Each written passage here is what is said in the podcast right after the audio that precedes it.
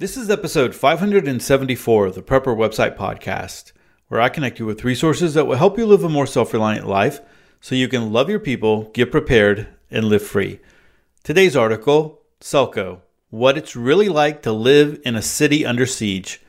Hey, I'm Todd Sepulveda, the editor of PrepperWebsite.com. This podcast is an audible version with some commentary of articles that have been posted on Prepper Website, a daily curation of preparedness information. These articles are some of the best of the best that have been recently posted on prepperwebsite.com.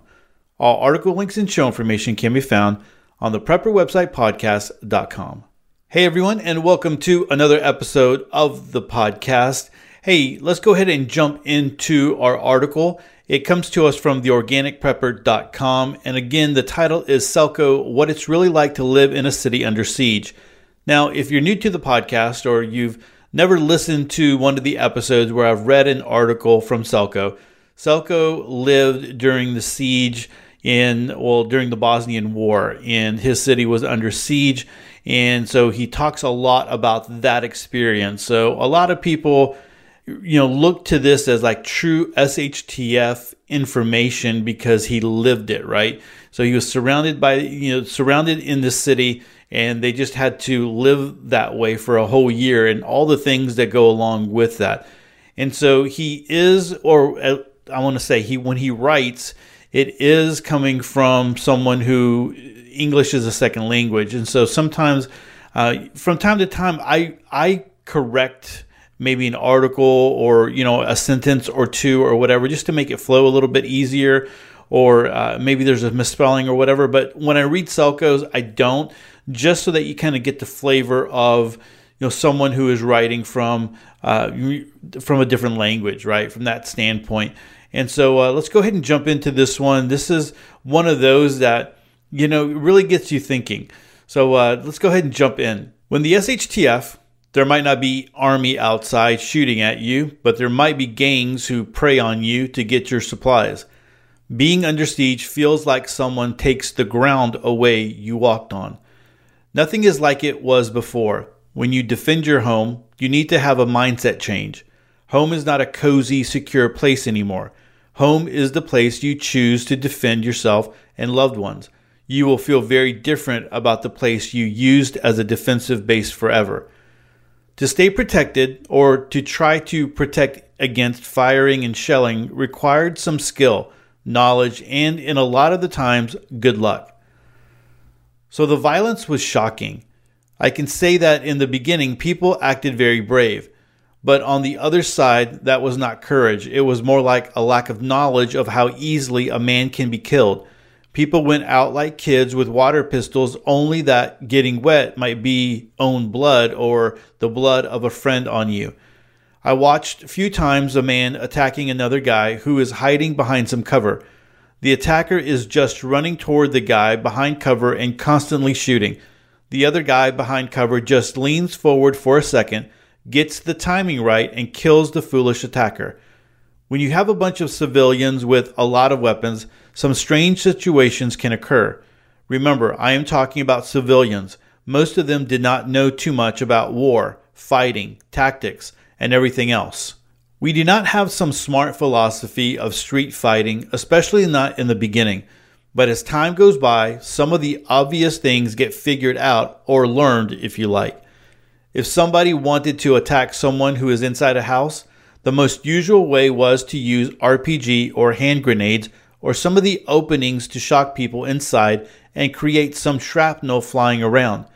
Quite often, guys used human shields to get to the house a lot of people got killed because they thought it was not okay to kill some poor prisoner in order to defend the house. Imagine that three bad guys come towards you and they push two older women in front of them. It's a terrible situation, and after some time, most shot at everything that looked suspicious, no matter what. Most of the fighting in the city was like shoot and hide, fight while moving. It was like fighting with shadows they are everywhere, and every shadow can kill you. You often fight people who you do not even see good, so to walk or run lightly was the key. Often you do not see the enemy and shoot at whatever. Sounds bad, but in a lot of the situations, very good things was to shoot at anything that looks even close to suspicious, and in most of the situations, not even stop later to check. You never know how well you hit. Just grab your stuff and move. Move, move, move. I remember that. Always on the run. Psychology in urban warfare. Fear was one of the greatest allies of fighting. So, if one of the groups wanted to kill or expel another group from some street, position, or building, the usual method was to talk to them for hours over the megaphone device. Maybe from this perspective looks ridiculous, but if you listened for hours or days for one and same story, how you are going to be treated good if you surrender yourself, after some time, a lot of folks are going to start to believe in that. Or in another case, you may listen for an hour what that guy is going to do to your family and you if you do not surrender yourself. It's hard to imagine how wrong things can be. After watching a video of Syria and the people there, some memories came back, some dark memories that usually hide deep inside of me, not easy to get to them, but this is one that came back. My friend got caught with his buddy in one house. Actually, Two of them are left something like behind enemy lines in the basement of a destroyed house. An enemy group, some 150 to 200 men, were doing a sweep through that street, robbing and killing civilians who had not had time to run. He said to me that they spent two days in the basement, covered with all kinds of junk, watching outside through small opening. A few meters from opening was a corpse of a little girl, maybe 10 years old. In order to see if somebody was coming to their basement, one of them needed to be constantly at the small opening watching. He said he managed to watch the atrocities that those people did to civilians and somehow pushed that deep inside his brain over time to put these memories away. But to stare at a dead kid all that time, with her eyes wide open and her blonde hair, he almost lost his mind. One of them had a pistol and a few bullets, other one had a rifle, 30 bullets, and a homemade grenade made from an unexploded tank grenade. They made an agreement that if they see the enemy coming to the basement, they're going to fire everything and blow themselves with the grenades. Nobody came into their basement though. A burned house was not interesting for other guys. After two days, the enemy group just pulled back. They survived the war, both of them. One of them became a drug addict, lived very fast for a few years, and died from an overdose. The other man is still my friend. He is in his mid 40s, prepared, armed, strong, skilled. He has two kids, a boy and a girl, teenagers. Both of them know how to shoot and how to defend themselves. Everyone handles it differently. The reality is different from anything you can read. I can only write stories here. The reality is a whole different thing. Once things turn ugly, some things can feel so wrong they cannot be understood or processed with the normal mind. Actually, there is no way to deal with that. Sometimes with friends, we can speak about these things. Sometimes we laugh. Other times, some of my friends are quiet for days. I have periods like that too. I think none of us is dealing too good with that, maybe pushing it away from time to time.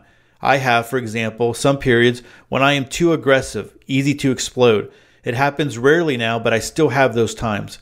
I hope we all never have to go through this again, but if the time comes, I'm ready, and you should be too. All right, guys, this was an excerpt from Selco's book, and the book is entitled The Dark Secrets of SHTF Survival. And you can purchase that book on uh, or through a link on Daisy's website, theorganicprepper.com. And so you can get a PDF version or a paperback version if that's something that you want. And if you want to read a little bit more of the um, the experience that Selco had when he was there, and so you know he'll go in. I'm sure it'll go into a lot of detail. You know, there's a couple of things to gather from this. People will lose their civility, right? A lot of times people will talk about that the thing that's keeping you know the people from going crazy or going you know becoming really bad people or it's the illusion of society the illusion of civility.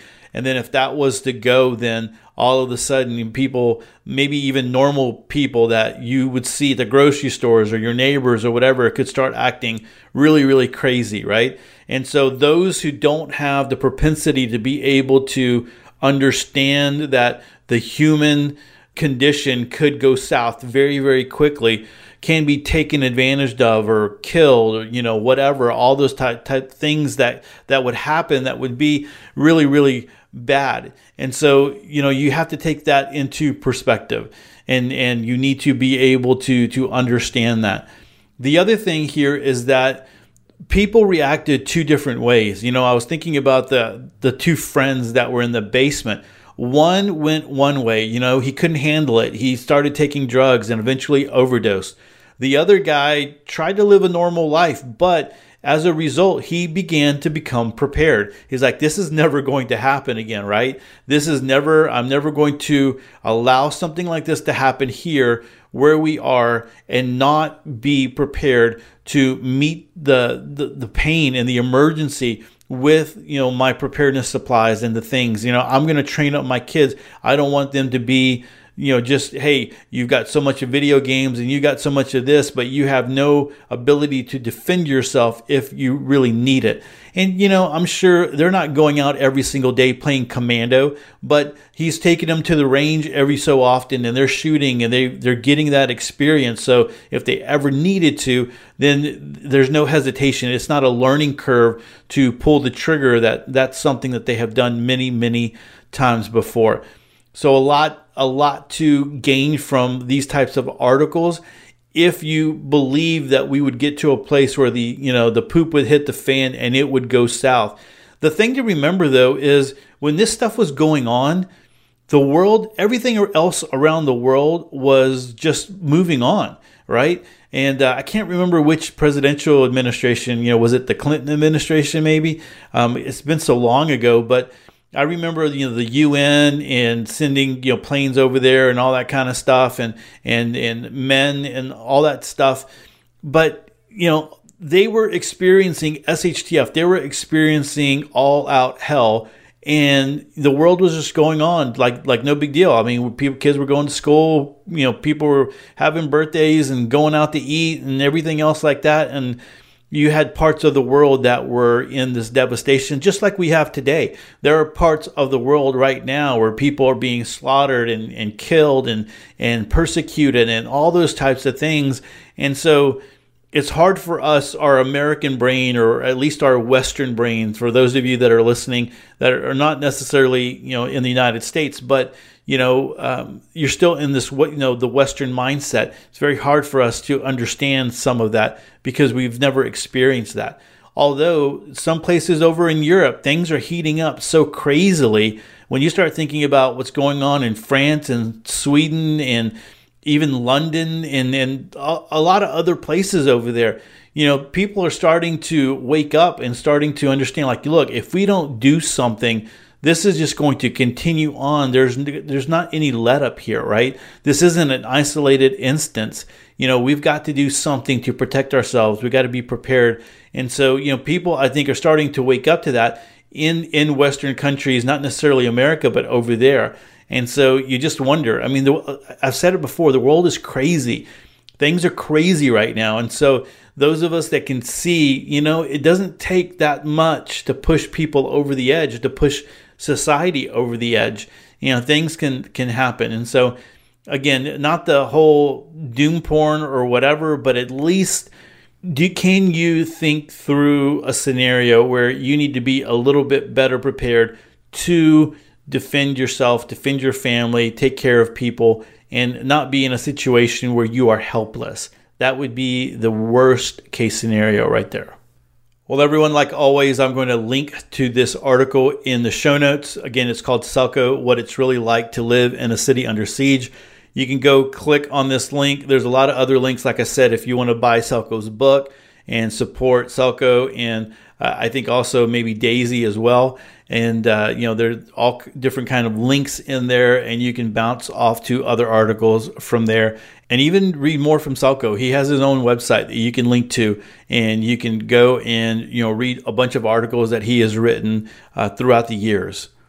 Well, that's it for episode 574. Hey, thanks so much for hanging out with me this week. Hey, as I close down this week, I want to remind you that Prepper website has a ton of resources for you to help you get prepared. And so, anything from the best articles that have been posted for that day, you can find those on the main page of prepperwebsite.com. But then we have a bunch of other pages as well. We have pages that are devoted to alternative news, to firearms, to DIY, frugal living, you know, a bunch of different uh, types of focuses where you can go and you can read articles that are specific to that.